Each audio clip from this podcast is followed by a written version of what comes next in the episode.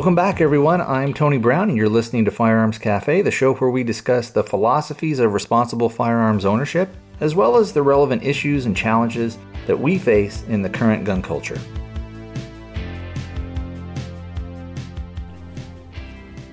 Hey, everybody, what's going on? We're in the old Rolling Mobile studio. Today is Thursday, it is the 31st of May 2018 let's get that contact info up and then we'll jump in with the first segment of the show. If you'd like to contact me, I have a couple of ways to do so. The voicemail is area code 206 745 2731. If you want to send an email into me or if you'd like to record some audio and have me put it on the show, the email address is firearmscafe at protonmail.com firearmscafe.com, all one word, firearmscafe at protonmail.com. Over on the website, which is firearmscafe.com, I do have buttons for Instagram, YouTube, Facebook, Twitter, all that jazz. There is also a PayPal donation button, and if you are ever so inclined to send me something, that is by far the easiest way. You just click on that and then put in whatever amount you would like. No amount is too small. All right let's go ahead and jump in with the first segment of today's show. And I need to ask you, you guys for some help. A while back, I bought a Ruger Lite. It's the it's a Mark III, and the the Ruger Lite I think was kind of designed uh, for people to run suppressors on it, or, or to be a, a suppressor host, however you want to call it. So anyway, I bought it used, got it off the uh, the used market, and got a fair price for it, I think. Now, the problem I had came to when I was trying to do some uh, upgrades, and on that particular model, on the Mark III, Ruger, in their infinite wisdom, you know, had the magazine disconnect where it won't fire with there's a magazine. So I did an upgrade from TandemKross, or TandemKross, I think I mispronounced it and I got the the bushing that goes in there, and it makes it to where you can uh, you don't have to to uh, have the magazine in there. So it basically eliminates the magazine disconnect. There we go. That's a that's a nice long-winded roundabout way to say that. I also did another upgrade to the uh, I guess it would be the bolt release to where if you've got a spring that holds it up, what it allows you to do is you can sling what they call slingshot the back of it. So you can grab onto the back of the bolt carrier on those little things and you can pull it back and then you can release it and it'll go into battery. Prior to that, it, it didn't do that. So, you know, a lot of the designs with Ruger are. Uh, a lot of the stuff that they did under their old leadership was just it was garbage. It was unnecessary. They were stupid they were stupid design decisions. Uh, basically uh, i don't know but it seemed like they were purposely designed to hamper you as the end user of your own firearm. Uh, you know i have that's one of my big pet peeves is when people try to protect people from themselves, that type of thing. And I felt that Ruger was one of the companies that was a big kind of proponent of that, especially when it was under uh, sort of that old school management type stuff. So you, you, know you can go back and you can look at the stuff that was on the old 1022s. Uh, you know where you you you really had to finagle the thing to get the bolt release. You had to really screw around with the mag release, you know. So anyway, all that stuff. But so another thing that I wanted to do. Let's get back to kind of what my uh, dilemma is or my problem is. That I need some suggestions from you guys. So I wanted to. Uh, they also have again the loaded chamber indicator, which is nonsensical when you look at how the actual part is designed and you know it, it, doesn't really do anything for you all it really does because the way that it's designed is there is a uh, metal tab we'll say for lack of a better word that is inside the barrel and when or inside the chamber i guess not inside the barrel but it's inside the chamber. And that when the round goes up, what happens is that metal tab is pressed on by the rim of your round of ammunition, and so it pushes that out. Well, what can happen is if it gets a little gunked up or a little dirty, it can cause accuracy issues. It can also cause certain malfunctions. And if you can remove that thing, then that's just one less thing that you're doing. It's kind of like that thing of, of we've talked about before about stacking tolerances. Well, if this thing is just off a little bit, and this thing is off a little bit, and this thing is off a little bit, well, it all starts to add up, and then you get something where you can have the potentiality for problems becomes much higher if those things were either done correctly or weren't there at all. So, again, with that loaded chamber indicator, that's something that is not needed. It's one of those lawyer type things. Um, again, you should sort of know the state of your firearms. Also, in theory, some of that stuff maybe could fail. Uh, you know, anyway, but again, that's kind of a uh, maybe a discussion to be had on a later show. Uh, relying when you when you're when you really kind of rely on mechanical safeties and things like that, as opposed to having good mental firearms discipline. If you know, if that makes sense, if you know what I mean. So anyway, normally on this thing, what happens is there is a pin that goes up through kind of that the, the side of the, the upper receiver, I guess. And it's done on mine. It's done up through the bottom, and that pin goes up into its little housing there, and it it goes through a hole in the actual uh, loaded chamber indicator um, how mechanism, or I, I don't really know exactly how to say it. But anyway, what you're supposed to be able to do is you can take that pin out. The way that it's the way that it's put in there, and I'll what I'll do is I'll take a couple of pictures to show you guys. But the way that it's put in there, it's very difficult. You can't really get a grip on it. So what TandemKross and some other people on there recommend is they say, oh well, what you can do is you can get a strong magnet. The the pin is steel. You can get a strong magnet, and then you can just sort of run it down the side of your upper receiver, and it will catch, and it will just you know you have to do it a few times. It'll come right out. Well, guess what? On mine, it's not coming out. It's not coming out at all. I tried every trick that I could think of. I tried. Uh, I got like a, a, rare earth magnet. Tried that. Didn't work. I got some uh, really good penetrating oil to go down there. I tried solvents. I used, uh, again, like that Gibbs penetrating oil, which is some of the better penetrating oil that's out there. I tried to uh, drill maybe into the pin a little bit, but the what would happen is that the drill bits that I have aren't. I don't know if the pin is harder than that, so what they would do is they just basically skate off of it. Also, it's so small that it's hard to get any type of a divot in there because I thought what I could do is well I can drill into it and then get that drill bit in there and just pull it out. It's a part that I'm not going to reuse. I had also thought about, but I didn't try this, but I'd also thought about well what I could do is maybe take the Dremel and one of the little cutting discs and cut a slot into that pin and then I can take a, a, small little regular head screwdriver and then kind of twist it around and see if I could get it out that way. Maybe if I could get the initial twist on it going and get some movement on it, it would actually work. So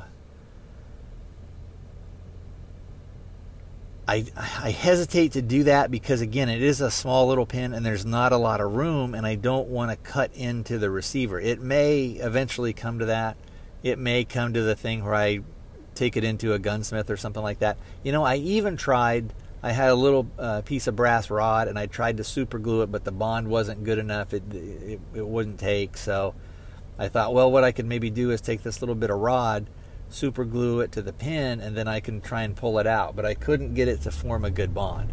So of that stuff that I've mentioned, does anybody out there have any suggestions for me short of trying to, you know, maybe taking it into a um, a gunsmith or something like that. I would I, I would hate to do that because I have the part. So let me know what your guys' suggestions are, what you think I should do on that.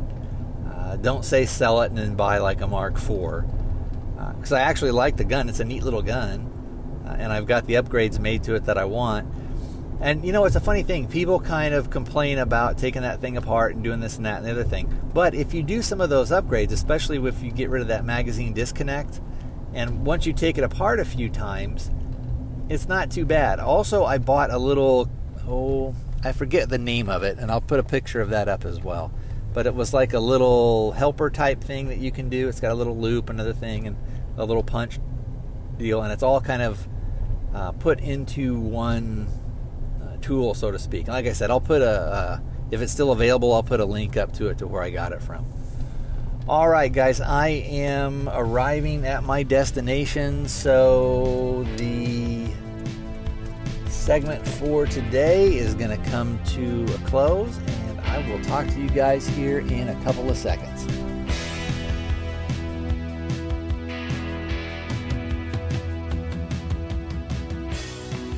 Hey, guess what? You've been time warped. It's actually the 4th of June. I'm sitting in a park doing my recording here. Hopefully, you'll be able maybe to pick up the sounds of the birds. I don't know if my little iPod mic will, or iPhone mic, I guess I should say, will be able to do that or not. I'm using the earbud setup again. So, anyway, when last I left you, I was talking about the pistol that I have and trying to get that loaded chamber indicator pin out. And I, still need those suggestions. I've tried some other stuff in the ensuing days. No luck. Not getting any love for getting the pin out. The only other thing I can think to do, since the pin is steel and the receiver, the upper is aluminum, maybe stick it in the freezer for a few hours or overnight see if it will have enough of uh, the difference in materials. Maybe the cold will affect it enough to where I can get it out with a magnet or something like that. I hesitate to use heat on there for the reason that the um, I think the steel will expand with heat. That's what I don't want. But maybe I should. Maybe I should try and heat it and then freeze it and kind of see what it does. I, I don't know again if that will do enough. What I will do today is I'll pop on Instagram. I'll put a picture of the receiver and that little pin up that I'm trying to get out so that you guys can check that thing out. And I'm going to try and get the show out today. It may be a little bit shorter show, maybe around like 20 minutes or so. Um, the, the way that the scheduling kind of worked out didn't do too great. Last weekend, I got together with Sid and he and I recorded a show for the Armed Ape podcast. So there is some content out there. And for those, I know a lot of guys that listen to this show also listen to that and actually kind of liked that show. So I'm trying to get that up and going. And we shall see. But anyway, I don't won't go too much into it because I do some explaining on the Armed Ape. So if you want to give that a listen, go over there and do that. Check it out. I think you'll like it. I think it's a nice. It's nice to have a a co-host sort of bounce back and forth with. So anyway, another reason I hesitate, we'll get back to the 2245, another reason I hesitate to do that, to put heat on it, is the part of the loaded chamber indicator uh, assembly, for lack of a better term, is plastic. So I don't want to get it too hot and melt the actual indicator bar that pops out when a round is in the chamber. So we'll see about that. Anyway, let's uh, let's talk about a, a little bit of uh, unrelated stuff, but more firearms centric. I saw an article about an FBI agent that shot somebody at a wedding. And no, it wasn't, if you haven't heard about it, no, it wasn't a thing where somebody was going crazy and trying to stab a bunch of the attendees. Apparently, he was dancing around and did a backflip. His gun came out and dropped it. And if you just read the headlines, what you would probably be led to believe is that, oh, he dropped the gun and blammo, it went off. Well, that's not what happened. Again, he was messing around. the firearm came out of the holster supposedly when he did a backflip, and the gun fired when he bent down to pick it up, meaning that he put his hand inside and onto inside the trigger guard and actually onto the trigger. Ended up shooting a guy in the leg. That guy went to the hospital. I don't know. Again, sometimes with the reporting, the way that they say it, because they, they it's clickbait and all this other stuff. But even when they report some of this stuff, they say that yeah he got shot. But who knows? Maybe it was a grazing thing, so it was just like a flesh wound. I don't know whether it went kind of through and through the leg or where he got shot in the leg, that type of thing. Sometimes the bullet will skid on the ground and maybe, like again, uh, once the bullet leaves the gun, they can do kind of funny things. But this guy, you know, this FBI agent, this guy should be being brought up on charges because I guarantee you, I guarantee you, if that were you or I that were at a wedding and that happened, we'd be getting charged. There'd be something that was that would happen to us. What'll happen with this guy? Probably nothing. The agency is probably going to rally around him and say, "Well, you know, he shouldn't have done that and it was just an accident, but you know, we need to have our highly trained guys. They need to be armed all the time. You know, when you're in law enforcement, you're never truly off duty, blah, blah, blah. So the double standard that's going to be there for that guy uh, is mind boggling. Although, you know, I, I guess if you're any type of a student of history, you sort of learn very quickly that the government will protect its own if for the only reason that it protects its own power. It's not necessarily that the government gives two craps about this guy because they don't, him as an individual or as a person, they don't, but they do care about sort of the image of the agency and wanting to maintain and keep power and wanting to keep a specialized, privileged class and a privileged status for themselves. But an interesting thing, well, uh, before we go on and talk about that, let's talk a little bit about all the stuff that this guy did wrong. So I'm sure the guy probably was drinking. I'm sure there's probably some alcohol involved. Whether or not they'll say that he was, you know, I don't know. I think there will probably be some sort of inquiry about it, but of course, it'll all be internal. It won't really be brought out to the public. I'm sure the guy will get some type of a reprimand, probably keep his job. Eventually, he'll be promoted. Uh, you know, it's like that ATF guy a long time ago that was messing around with his gun inside the classroom and shot it. You know, after he said nobody in here has the training or whatever he said that I do, or I can't remember his exact words. Forgive the plane going over. Probably the FBI circling to find out what I'm saying. They've heard about what I'm talking about. So, anyway, again, the guy broke tons of safety rules. So, let's say that he was consuming alcohol.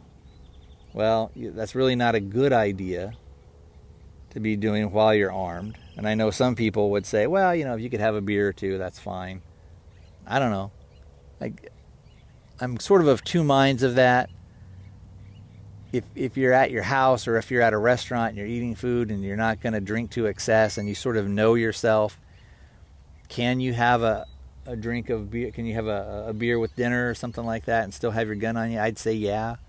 But the bigger question is if you're armed do you and you and something went down and there was any type of question about kind of how stuff went down do you want it to come out that you had been drinking? Even if you said well i only had one beer and i drink all the time and that doesn't really affect me and a good prosecutor is going to tear you to shreds on that. So that's the first thing. Again, like I said, will they even admit that he was drinking? Probably won't. I don't know. There may if They may have to if there was enough witnesses that said, "Well, yeah, we saw him. He was like pounding beers like crazy," or maybe he wasn't. You know, maybe the truth of the matter is, is the guy wasn't drinking at all. So anyway, he's there. He's got his gun all holstered up. Sort of leads me to ask another question. Well, what kind of holster do you have? Obviously, the retention isn't good enough. A lot of times when we look at holsters, we want to be able to take the fully loaded gun because that's the state how we carry it. So a full magazine in there loaded. And we want to be able to sh- shake it upside down and see well, does the gun stay in there? Does it come out? And that's just on like a Kydex. If you look at something like some of the Safarilands that has a, oh, what do they call it? ALS or ASL or something. Anyway, it's I think it's ALS, automatic locking system, where a lot of times it will click in on either the, and I'm not saying this is what how Safariland does it, but you certain holsters will have that thing where it clicks onto maybe the trigger guard or it clicks onto the ejection port. Um, and I think that's how Safariland does it. And then that way, if you've got a light or what or other things on there, it's designed to where you once you put it in the holster, it clicks in. Is that foolproof? Is it 100%? No, but something like that probably be a lot better than just a friction fit with Kydex. So getting back to that, was it something like that? Was it a holster where it's a hybrid, so it's sort of like crossbreed or alien gear, some of those other things where mainly it's a friction fit. And the way that those work is once you've got it on and on your body, the the pressure from your belt and your body it gets sandwiched in there and so You've got the Kydex, which gives it a little bit of a grip, and then you've got your body pressing on either the leather or whatever material, the nylon material, and that kind of gives you your friction fit. With those, though, if you're running, if you're doing things like that, the movement of your body can cause there to be some movement with the gun in the holster. And that's why some people don't like the idea of the hybrid stuff because you can it can kind of loosen up over time especially if it's leather the leather moves and stretches.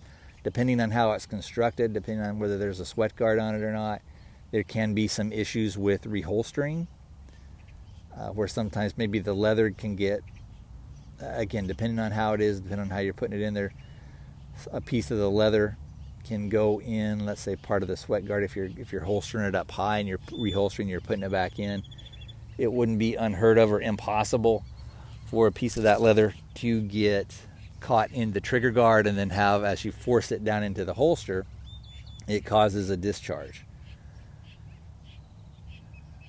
Or, you know, did the holster that he had, was it a, a, a, full Kydex where it's a full body Kydex? And again, you're, you're depending still on that friction fit for it to go on there. Uh, most holsters are, uh, the reality is, is they're kind of a compromise and you just have to pick the compromise that you want to live with. Even the police, their holsters are at a certain point still a compromise. The compromise is well, quick access versus retainability. And since the policeman is walking around, or the beat cop, or the you know that guy is kind of walking around with the gun on his hip exposed, there needs to be some retention there. So getting back to getting back to the FBI guy again, we don't know what kind of holster he has. At least I don't. Maybe the, that stuff will come out a little bit later. But then supposedly what happened was is that he did a backflip at the wedding, and that's when the gun came out. And like I'd said earlier, the way sometimes it's reported, or if you're just looking at the headline, it would seem like, oh, something happened, the gun came out, and blammo, oh, it went off. Well, again, he violated a safety rule when he bit down to retrieve the firearm. Hand right into the trigger guard, right on the trigger, blammo oh, when he goes to pick it up. And some poor slob gets, whether it's a flesh wound or a through and through or whatever, some guy gets shot. So again, when the guy goes to pick up his weapon, he's not observing really the safety rules. He is not keeping his finger off the trigger. He's not being careful about where, where the muzzle is. He's not paying attention really to his environment. You know, was it a thing that when it that when it came out, what went through his mind was, "Oh crap, pick it up, pick it up, pick it up." You know, retrieve it, retrieve it, retrieve it. You know, maybe I can get it before people sort of notice. And I'm sure that's what he did. He did sort of a monkey grab, like we all do with our primate brains, and just reach down to grab it and get a good solid grip on it. And that's what he did. So it will be, like I said, it will be interesting to see sort of what happens to this guy, if anything. But like I said, if it were you and I that were doing it and we don't have our first class citizen card, or actually, probably the first class citizens are really the politicians because they're the ones that can really, unless something goes terribly wrong, they're the ones that can really cover stuff up and get privilege. Then probably law enforcement is second. And fourth or fifth, some, I'm sure there's other things in there. But fourth or fifth down in there is uh, you and I, the average guy. You know, you'd probably be looking at stuff like judiciary and legislators and things like that, which I guess maybe the legislators, I'm sure they fall under politicians, but if you're not one of some of the big ones that are up in the uh,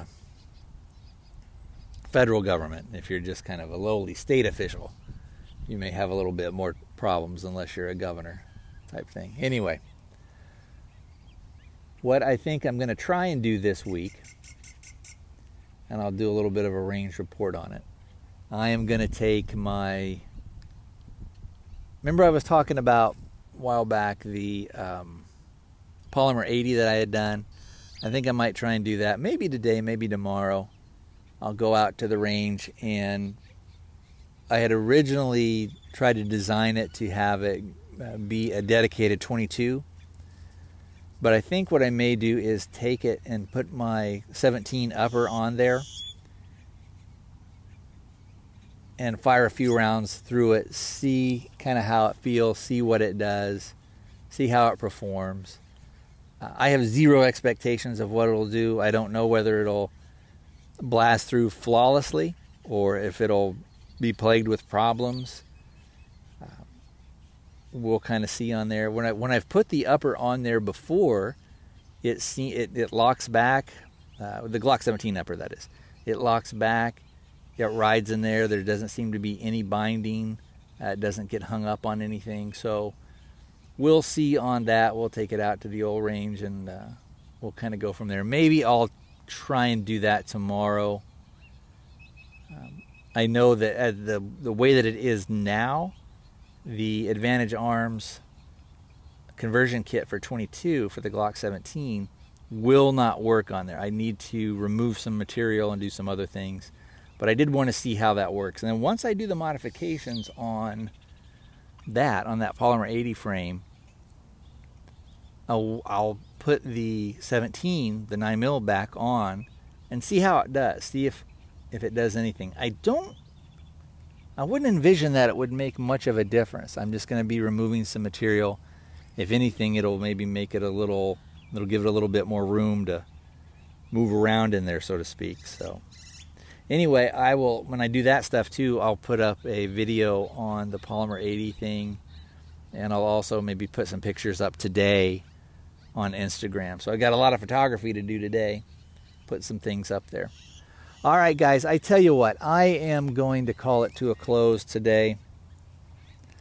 Hopefully, again, you can hear the birds chirping. It's always nice to be outside and kind of be in the world as much as possible. It's nice. To, I always like to come to a park and sit sometimes and just listen to the birds chirp and watch people kind of go by and it's a it's a nice way to sort of recenter. It's uh,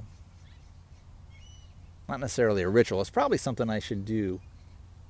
Uh, and you know, maybe maybe on the next show I'll talk a little bit about ritual. How it can help you and in some ways maybe it can hurt you a little bit, but I think the the pluses outweigh the minuses as far as having some rituals that you do. All right. I will talk to you guys next time.